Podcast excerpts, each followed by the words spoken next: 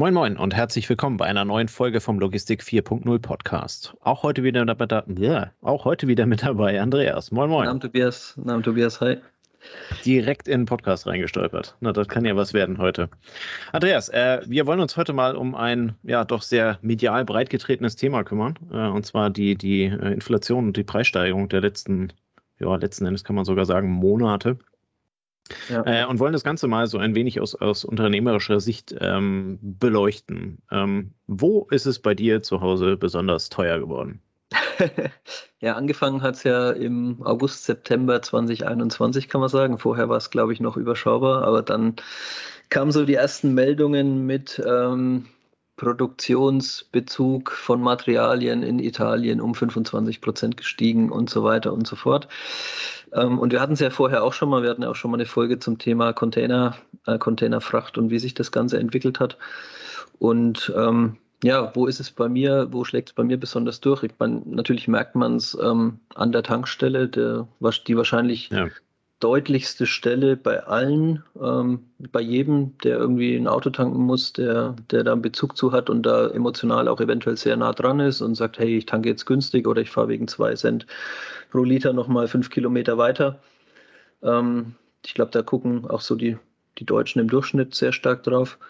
Da ist es natürlich ein Thema, wo ich es jetzt persönlich am stärksten merke, ist beim Heizöl, da ich immer noch ein Haus habe, was eine Heizölheizung hat.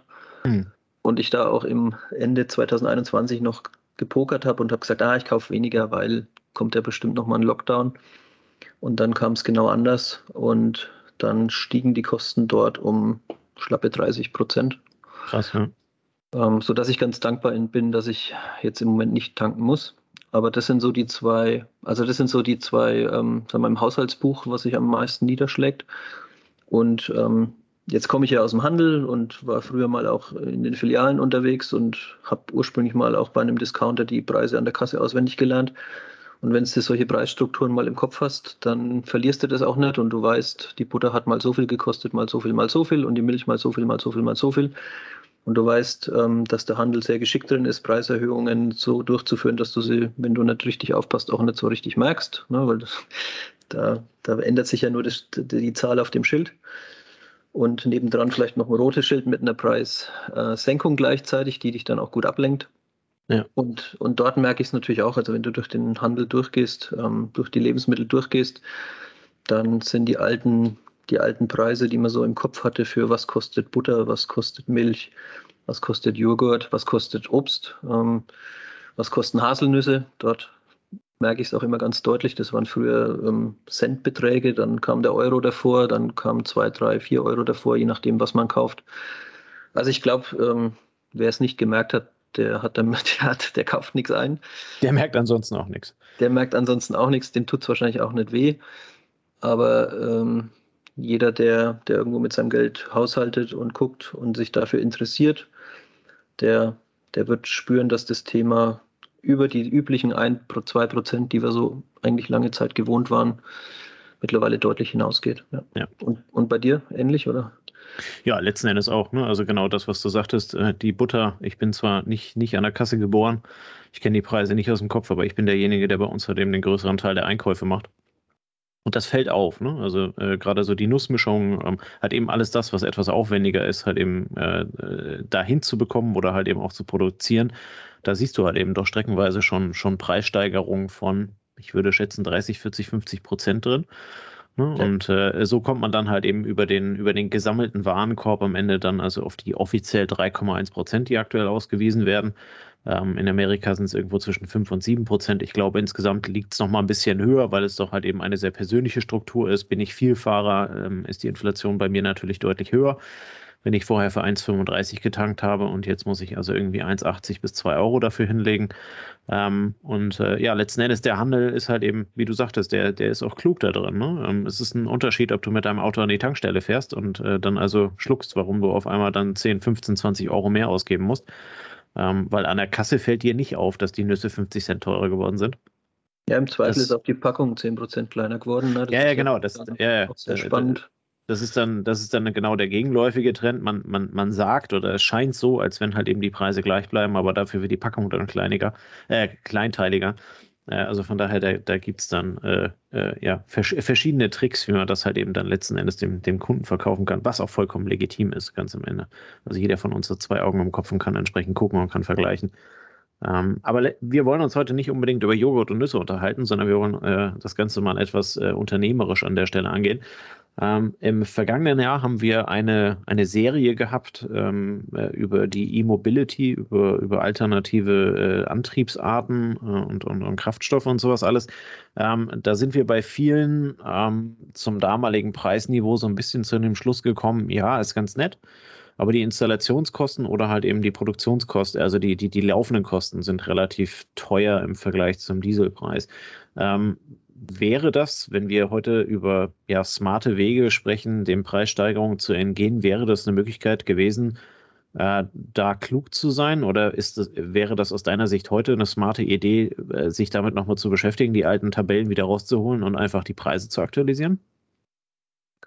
Ähm, also wir haben Genau, damals haben wir so ein Stück belächelt. Ich meine, wir hatten verschiedene Vor- und Nachteile für die verschiedenen Systeme. Die ja. Teilweise sind sie, der Diesel ist halt 100 Jahre alt und reifer und die anderen Systeme sind noch neu und du hast systemische Nachteile, da du nicht überall ähm, ja, den Support hast für diese Systeme. Aber es ist ähm, also das ist ein ähnlicher Mechanismus auch wie bei Innovation, wenn du eine Idee checkst, wenn du eine Neuerung checkst, nur weil du einmal im Jahr 2021 im März gesagt hast, dass es nicht funktioniert, es jetzt einzusetzen, bleibt es nicht immer so. Und das sehen wir jetzt gerade, wo sich in der Welt viel verändert. Ähm, wenn man sich diese Konzepte oder diese Gedanken auf die Seite gelegt hat und hat gesagt, im Moment nicht, aber ich kann es mir grundsätzlich vorstellen, dann lohnt es sich jetzt aus meiner Sicht schon, da nochmal drauf zu gucken und vielleicht auch zu überlegen, so ein bisschen strategisch vorzugehen und zu überlegen, wo kann ich mir, wo kann ich denn Abhängigkeiten reduzieren? Wenn ich jetzt natürlich Fernverkehr als Spediteur betreibe, ähm, dann ist es immer noch, immer noch, ähm, sage ich mal, im Experimentierstatus, im Pilotstatus. Aber was jetzt schon stattfindet, auch eben auf der globalen Ebene, ist, wenn viele Leute umdenken, dann kommt auf einmal Größe und Skalierbarkeit rein wenn Gesellschaften umdenken und sagen, wie schaffen wir es denn, unabhängiger vom Öl zu werden, um jetzt einfach dieses Schlagwort zu bringen. Ja. Und ähm, dann sagt noch jemand, Mensch, wir haben doch auch Klimaziele und dann lass uns doch da noch mehr Gas geben, ist jetzt der falsche Begriff, aber mehr Strom geben oder mehr Wasserstoff geben. Ja, vielleicht ändert sich ja da auch mal die Sprachregelung. Ähm, dann wird es natürlich schon spannend, weil jetzt mehr Motivation dazu kommt, sich mit dem Thema zu beschäftigen. Vorher war es Kosten, ganz stark kostengetrieben. Ähm, die Kosten ändern sich jetzt, also würde das wahrscheinlich andere Systeme begünstigen. Mhm. Ähm, vorher war es der Umweltschutzgedanke, der Nachhaltigkeitsgedanke, der ist immer noch da. Das wird sich auch nicht ändern, die nächsten, das wird sich nicht mehr ändern, ja, kann man auch so sagen. Ähm, kriegt jetzt aber nochmal eine neue Couleur, weil auf einmal ein vielleicht geostrategischer, politischer Einfluss dazukommt, der einen Willen schafft, dort ähm, auch von der Politik her nochmal mehr zu unterstützen um Ab äh, Abhängigkeiten zu reduzieren. Und auf einmal kann das Thema, was vor, vor 10, 12 Monaten sich erstmal noch als Spielerei anhörte, doch äh, relativ schnell konkret werden. Und ähnliche Momente hatten wir bei Corona auch zum Thema digitale Remote-Arbeit oder ähnliches. Ne? Ja. Remote-Arbeit vor Corona war so die verrückten Versuchungs, aber wir treffen uns lieber am Tisch. Und auf einmal hast du eine Umfeldänderung, die, äh, die das Neue nach vorne schiebt. Und äh, jetzt kann sich keiner mehr also vorstellen, keine Remote-Termine durchzuführen und alles in Präsenz zu machen, völlig utopisch. Und im zwischenbetrieblichen Bereich oder mit anderen Organisationen, IHK und so weiter, dann wird ein Blended bleiben. Und hier ist es auch ähnlich. Das heißt, die Alternativen angucken und vielleicht bleibt dann ein Blended-Modus. Ne? Vielleicht als Spediteur mit 50 Fahrzeugen habe ich dann eben zwei Gasfahrzeuge im Testbetrieb und vielleicht habe ich sogar eine Wasserstofftankstelle in der Nähe und sage, ja. Für eine feste Linie zwischen A und B, die läuft das ganze Jahr, die fahren wir mit zwei Schichten, ähm, da ist eine Wasserstofftankstelle auf der Nähe. Warum soll ich dann das nicht ausprobieren? Warum soll ich mir nicht die strategische Flexibilität ähm, schaffen, ähm, oder das als taktisches Mittel nutzen, da schon mal Erfahrung zu sammeln, das auf einem kleinen Niveau einzustreuen. Der, der Aktieninvestor würde sagen, diversifizieren, um meine Abhängigkeit von einem Stream zu reduzieren. Ja, so würde ich es ausdrücken. Also grundsätzlich Absolut, würde ich jetzt, ja. ja.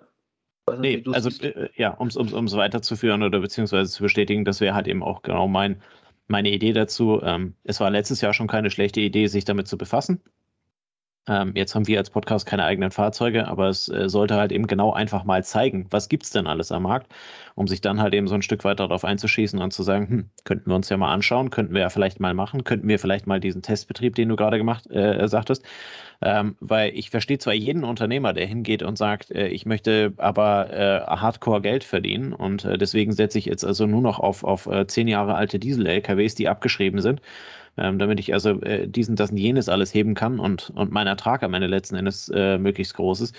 Ähm, der läuft aber halt eben seit geraumer Zeit ein ziemliches Problem mit den, mit den Dieselpreisen. Ne? Und ähm, ja, klar, er kann wahrscheinlich die Preissteigerung am Markt durchsetzen in irgendeiner Art und Weise, ähm, aber in, in dieser nennen wir das mal Mischkalkulation, halt eben dann zu wissen, ich, also ich habe äh, von mir aus das, was du gerade sagst, ist, ich habe ich hab äh, Wasserstoff-LKWs auf einer bestimmten Linie laufen und ich habe noch ein ähm, äh, noch noch E-Mobility ähm, äh, Verkehr laufen, der in irgendeiner Art und Weise halt eben dann ähm, mich mit der Technik vertraut macht und äh, damit für mich im, im Unternehmen die Kenntnisse, die es braucht, um das einzuführen, halt eben vorhält das ist von großem Vorteil, weil letzten Endes äh, geht derjenige Spediteur jetzt hin und sagt, hm, ah, Diesel teuer, ähm, ich möchte konkurrenzfähig bleiben, ähm, möchte meinen Kunden halt eben dann, also von mir ist auch mit dem grünen Nachhaltigkeitsgedanken da mehr anbieten. Äh, ich vergrößere jetzt meine meine meine E-Mobility äh, oder meine meine meine Wasserstoffflotte halt eben von zwei auf zehn Fahrzeuge.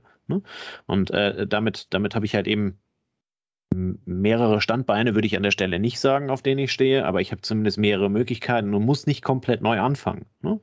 So, weil äh, häufig ist es ja dann so, dass jetzt ganz viele sich auf einmal um das Thema kümmern. Ne? Ähm, äh, da, dann also die entsprechenden Anbieter auch komplett überrannt werden und du dich da halt eben dann hinten in der, in der Warteschlange anstellst ne, um, genau. um dann halt eben irgendwas zu bekommen und dann dauert es halt eben und während der Zeit verlierst du halt eben quasi dann wieder die Kohle, die du vorher gewonnen hast, äh, dadurch, dass du dich halt eben sehr fokussiert um ein Thema gekümmert hast ähm, und das kann halt eben jetzt durchaus von Vorteil sein, ja. Ja, also das ist, das ist natürlich, ähm, wie soll man sagen, vor fünf Jahren war das Umfeld relativ stabil, so würde ich es mal ausdrücken, ne? dass man dort auf eine Spezialisierung setzt, dass eventuell bei einem hohen Wettbewerb dann ähm, voll auf die Kosten geguckt wird und man fährt den Optimalansatz. Völlig verständlich. Jetzt ändert sich das ein bisschen und vielleicht ändert sich auch von Seiten der Auftraggeber, die sagen, hm, wie schaut es denn in Zukunft aus? Willst du in das Thema mal reingehen? Weil wir auch wissen, dass wir zukünftig an deinen Diesel gebunden sind, wenn du nur Diesel kannst ähm, wollen wir da mal gemeinsam ein Experiment wagen und ich gebe dir mal für den einen LKW, den ich von dir einsetze mit dem Gas, ähm, ich weiß, du kriegst da vielleicht eine Förderung für und ich lege auch nochmal etwas mehr drauf, damit du anfängst dort ähm, Erfahrung zu sammeln. Da kann man ja in die Gespräche gehen und vielleicht auch ähm, dann beidseitig von profitieren, dass dort Erfahrungen gesammelt werden, weil das, das zeigen halt jetzt eher die letzten fünf Jahre. Die Welt wird instabiler. Also ich ich fahre halt ein höheres Risiko, wenn ich mich auf den einen, wenn ich mich nur auf eine Sache konzentriere ja. und da das Optimum versuche rauszuholen. Und dann sind wir so beim Schlagwort Resilienz. Und wie komme ich denn damit klar, dass mir vielleicht eins wegbricht und wenn ich drei Standbeine habe, dann komme ich mit einem klar, wenn es wegbricht. Aber wenn ich nur eins habe, dann ist halt Schluss. Ja. Dann wackelt es, ja. Genau. Ja. Aber ich kann halt eben theoretisch, ich habe die, ich habe die anderen Beine noch nicht so ausgeprägt, aber ich kann sie halt eben entsprechend bauen. Spannend. Ähm, der zweite smarte Weg, den wir uns im Vorgespräch notiert haben, war so ein wenig die Überprüfung von Alternativen. Ähm, als begeisterter Aktieninvestor möchte ich an der Stelle natürlich dann die Ölgesellschaften äh, anbringen und die Energieversorger, ähm, die halt eben teilweise schon über die letzten Jahre festgestellt haben, ähm, dass sich da was dreht, da etwas macht. Ähm, jetzt hat also dann äh, die Corona-Pandemie auch durchaus dazu geführt, dass die, dass die Ölpreise versackt sind, ähm, dass der Bedarf gar nicht mehr so hoch war äh, und sich diese Gesellschaften dann, man nennt es dann immer so schön, gesund schrumpfen äh, mussten. Ähm, das bedeutet halt eben, sie mussten ihren Apparat entsprechend an den Bedarf anpassen, sie mussten Prozesse anpassen, sie mussten smarter werden. Und jetzt hat sich, glaube ich, innerhalb äh, von einem halben Jahr oder so ist der Ölpreis dann also auch fast wieder verdoppelt von 40 auf 80 Dollar pro Barrel.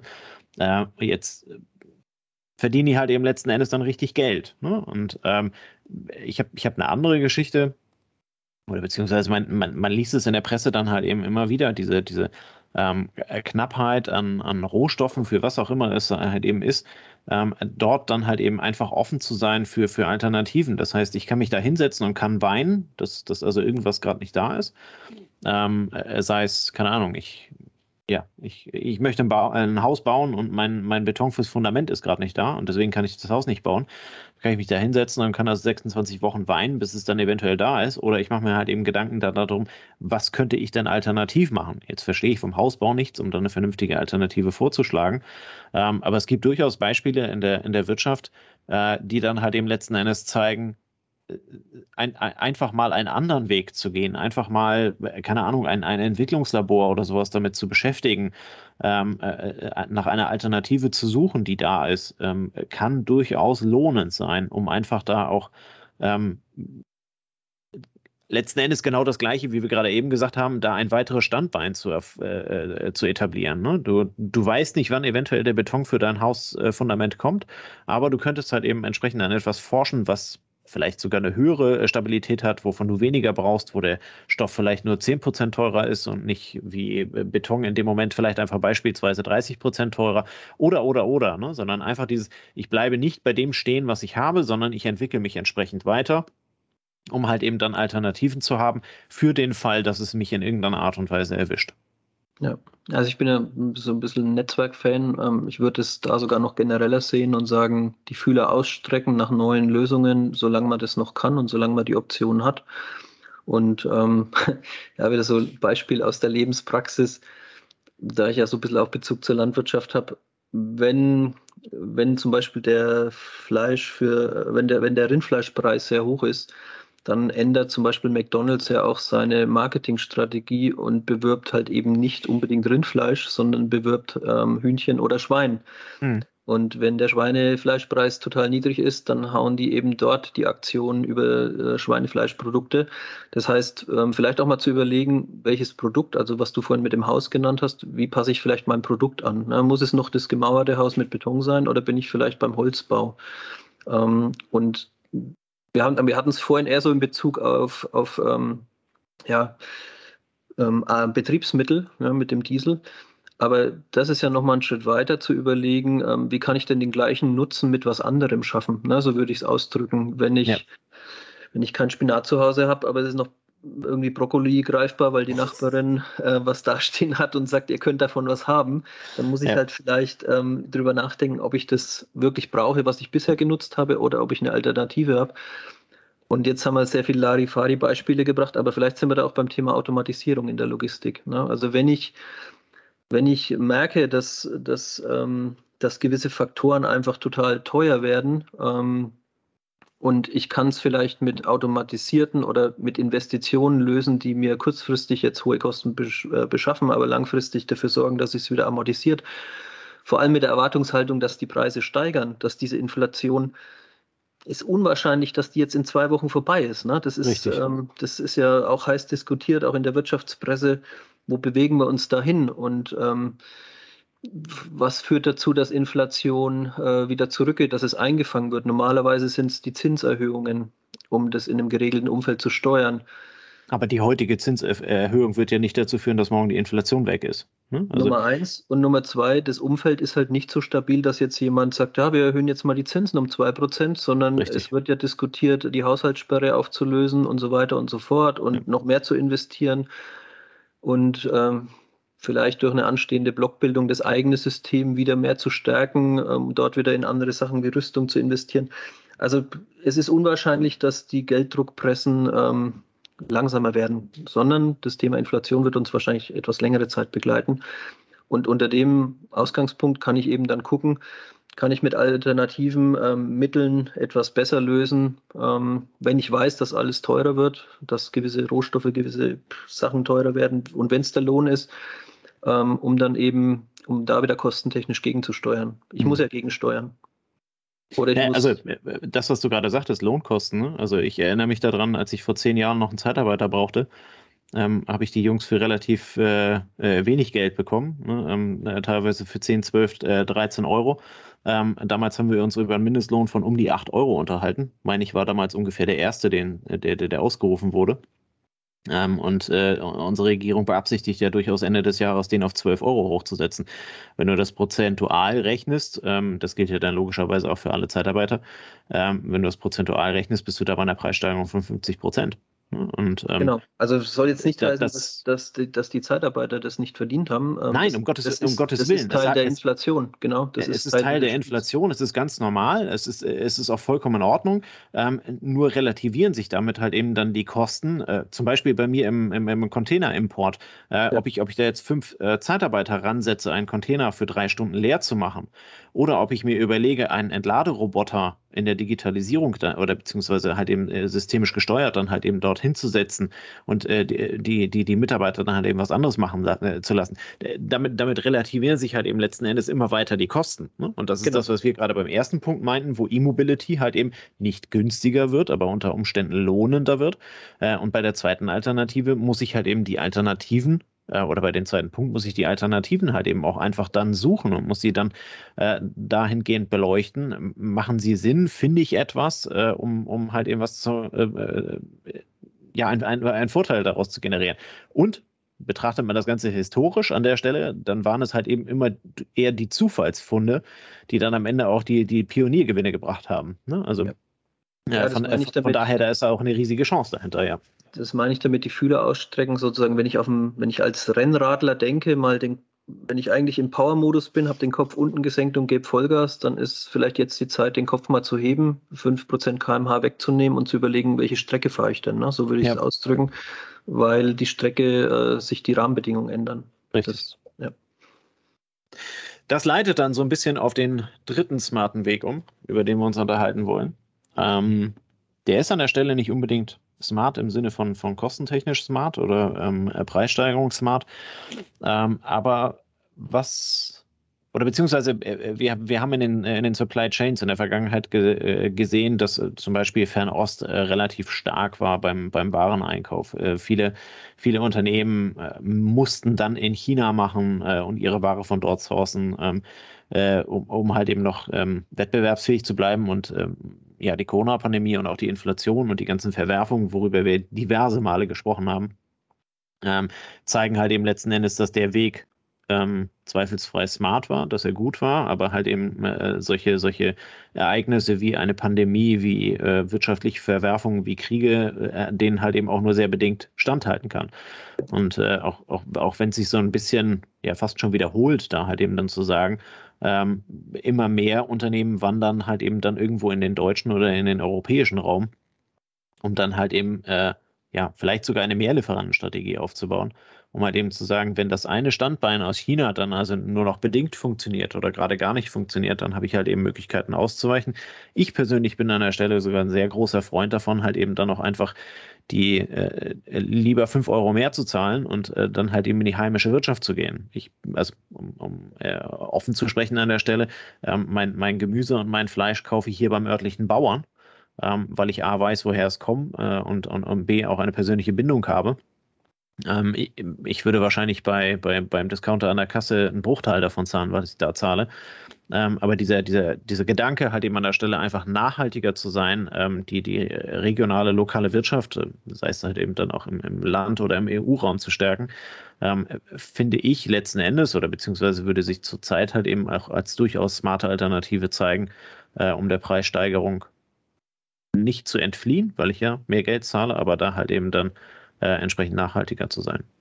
Also du hebst sozusagen ein Stück, also hebst die Nachhaltigkeit, hebst die Qualität ist ja auch spannend, ob jetzt ähm, man gedanklich, gedanklich war die Globalisierung für uns alle ähm, ein Mehrwert und durch die veränderte politische Lage kann es natürlich jetzt sein, dass Regionalität ähm, auch nochmal einen Zusatzaspekt bekommt, so nach dem Motto, wir stärken unser System. Ja? Also soll jetzt nicht heißen, dass ich, dass ich in unser und euer denken möchte, ähm, weil, ich, weil ich da auch nicht so dran glaube. Aber sowas zeichnet sich ja ab und die, sagen wir, die klimaorientierte Regionalität, die bisher beworben wurde, könnte da nochmal wieder um die politische Regionalität ergänzt werden, äh, wie man es von alten Plakaten ähm, kennt, ja, die, die ja. 70 Jahre, 80 Jahre alt sind, so nach dem Motto Kauf zu Hause oder kauft das amerikanische Auto und stärke die heimische Wirtschaft. Und so eine, so eine Denke könnte jetzt natürlich auch wieder stärker werden.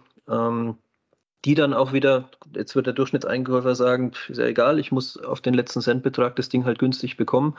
Aber je nachdem, wie der Kunde dann wieder orientiert ist und der Kunde tickt und vielleicht legt dann der Kunde wieder mehr drauf, dass es eben in Europa gemacht wurde oder vielleicht kann ich das dann marketingtechnisch halt besser spielen als in der Vergangenheit, weil es nochmal mehr Power bekommt, weil es für den Kunden wichtiger wird, dann, dann macht sich das, dieses Nearshoring, dieses ich suche meine Zusatzlieferanten eher im nahen Umfeld bezahlt. Und das ist dann, wie du sagst, mehrere Standbeine. Ich kann ja auch einen Mix fahren. Ich kann Richtig, auch da absolut. wieder einen strategischen Mix ja. fahren und sagen, mache ich 70, 20, 3, 10, ja, oder halte ich eine Pipeline für 10 Prozent offen für einen neuen Lieferanten, der sich halt bewähren kann hier in der Umgebung.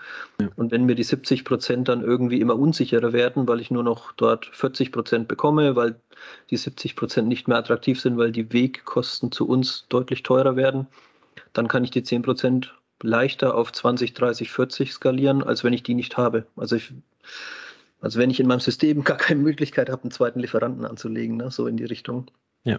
Also sollte ich mich da einfach breiter aufstellen. Ja. Ja, wobei, also ähm, wir, wir, kommen ja so ein bisschen aus dem Inflations- und Preissteigerungsgedanken. Ähm, an der Stelle das Nearshoring oder halt eben dann um, um mich rum ist nicht günstiger in dem Moment. Aber ich halte halt eben dann quasi das Geld im Kreislauf bei mir selber. Ne? Also wenn ich, wenn ich für 100 Dollar irgendwo einkaufe, dann sind die 100 Dollar im, im BIP von einem anderen Land. Ähm, wenn ich es halt eben dann hier einkaufe, dann, dann bleibt es halt eben quasi im eigenen BIP. Ähm, das soll nicht unbedingt der Aufruf zu Protektionismus sein. In vielen Fällen geht das halt eben letzten Endes auch überhaupt gar nicht und ist überhaupt nicht gewünscht. Alles gut, alles fein, habe ich ja kein Thema mit. Ähm, nur in dem Sinne dieses, ja, wir sprechen immer sehr häufig dann also über Nachbarschaftshilfe. Ne? Mhm. Und äh, es, gibt, äh, es gibt Städte, bei denen sind, äh, sind Brücken kaputt, äh, die dafür bekannt sind, Stahlstädte zu sein. Die kaufen aber halt eben dann den Stahl für die neue Brücke in China ein. Ne? Und äh, so die, die, diese Stärkung der eigenen heimischen Wirtschaft oder ich weiß nicht, ob es Stärkung ist, aber halt eben einfach dieses, dieses Bewusstsein, ich kümmere mich halt eben um den, der nebenan ist, weil er mir halt eben etwas bedeutet, weil damit halt eben unser System auch unterstützt wird, denke ich, ist schon ähm, etwas, was man, was man an der Stelle dann halt eben auch einfach bedenken muss. Gerade genau. auf unternehmerische Art und Weise. Ne? Und es kann sein, dass der Kunde das in Zukunft anders wahrnimmt. Ähm, und Richtig. es ist eventuell möglich, dass die 70 Prozent, die ich günstig beziehe, von heute auf morgen nicht mehr günstig sind, sondern die 70 Prozent sind eventuell teurer als die Alternative B und C. Und dann, dann würde ich auch nie dazu raten, die 70 Prozent auf Null zu fahren. Ähm, dann würde ich sagen, dann switch doch. Dann mach doch aus Richtig. den 70 30 und mach aus den 10 40 und mach aus den 20 50 oder aus den 20 den Rest. Ähm, sodass du einfach die Möglichkeit hast zu switchen. Ja, relativ elegant. Du lässt die drei stetig laufen und passt dann so ein bisschen dieser sich sehr schnell ändernden Welt ähm, deinen Mix an. Und wenn du irgendwann wieder spürst, ähm, alles ist wieder Friede, Freude, Eierkuchen und ähm, die, die Menschheit hat wieder, andere Sorgen, außer sich selbst zu bekriegen, dann kannst du auch wieder einen Optimierungsgedanken äh, verfolgen und kannst wieder sagen, okay, dann findet jetzt wieder mehr Wettbewerb über den Preis statt, weil alles andere ist safe und sicher und gut. Und dann ja. kannst du hier auch wieder ein Stück ähm, gegensteuern und umswitchen. Und ich glaube, das ist, das ist halt ähm, strategisch cleveres Umgehen mit dem Thema. Ja. Aber du hast schon recht. Also da wir eh schon in mehreren Folgen auch betont haben, dass das Thema auch Nachhaltigkeit, auch CO2-Fußabdruck, ähm, auch den, wie soll man sagen, diese Effekte werden nicht mehr externalisiert, sondern werden durch Mechanismen internalisiert. Also ich muss durch Steuern dafür sorgen, dass eben mein CO2-Abdruck reduziert wird. Wird das Thema Nachhaltigkeit im Ende dann auch in Kosten sich äußern. Und dann ist halt ein Unterschied, ob ich 10.000 Kilometer mit dem Produkt zurücklege oder vielleicht 1.000 oder vielleicht nur 50. Genau. Ja, bewegt diese drei Punkte einfach mal für euch. Äh, wie, ihr, wie ihr mitbekommen habt, sind wir uns eh auch nicht bei allem grün, haben uns aber in der Vorbesprechung halt eben da genau abgestimmt, weil es halt eben Möglichkeiten sind. Äh, wollen da auch sicherlich äh, kritikfähig miteinander umgehen. Ähm, das ist ja nicht, nicht die Weisheit mit Löffeln gefressen, aber es soll halt eben entsprechend als Anregung dienen. An der Stelle vielen Dank, äh, Andreas, für die Diskussion. Hat sehr viel Spaß gemacht. Damit sind wir am Ende der Folge. Äh, wir wünschen euch einen schönen Abend, ein schönes Wochenende, viel Spaß dabei und äh, wir hören uns dann nächste Woche bei der nächsten Folge wieder. In dem Sinne, bis dann. Ciao, ciao. Macht's gut. Das war eine neue Folge des Logistik 4.0 Podcasts. Wir möchten dir helfen, neue Themen im Bereich der Logistik zu entdecken, zukünftige Entwicklungen und Trends kennenzulernen und dich mit anderen Logistikern zu vernetzen. Um regelmäßig zu neuen Folgen informiert zu werden, werde Mitglied in unserer Gruppe Logistik 4.0 auf LinkedIn oder folge den Logistik 4.0 Profilen auf Twitter, Facebook oder Instagram. Unsere Folgen werden mit Hilfe unserer Patreons produziert. Besonderer Dank gilt dabei unserem Patreon 4.0 der Firma Bord. Weitere Informationen, wie auch du unseren Podcast unterstützen kannst, findest du auf unserer Homepage logistik4.0.de. Hast du einen interessanten Themenvorschlag oder möchtest du dich als Interviewgast bewerben, kontaktiere uns per Mail an logistik4.0 at gmail.com. Bei persönlichen Kontaktanfragen an uns schreib uns gerne dein Anliegen dazu, damit wir wissen, wie wir diese Anfrage einordnen können und dich unter dem täglichen Spam schnell herausfischen können. Vielen Dank und weiterhin viel Spaß mit unserem Logistik 4.0 Podcast.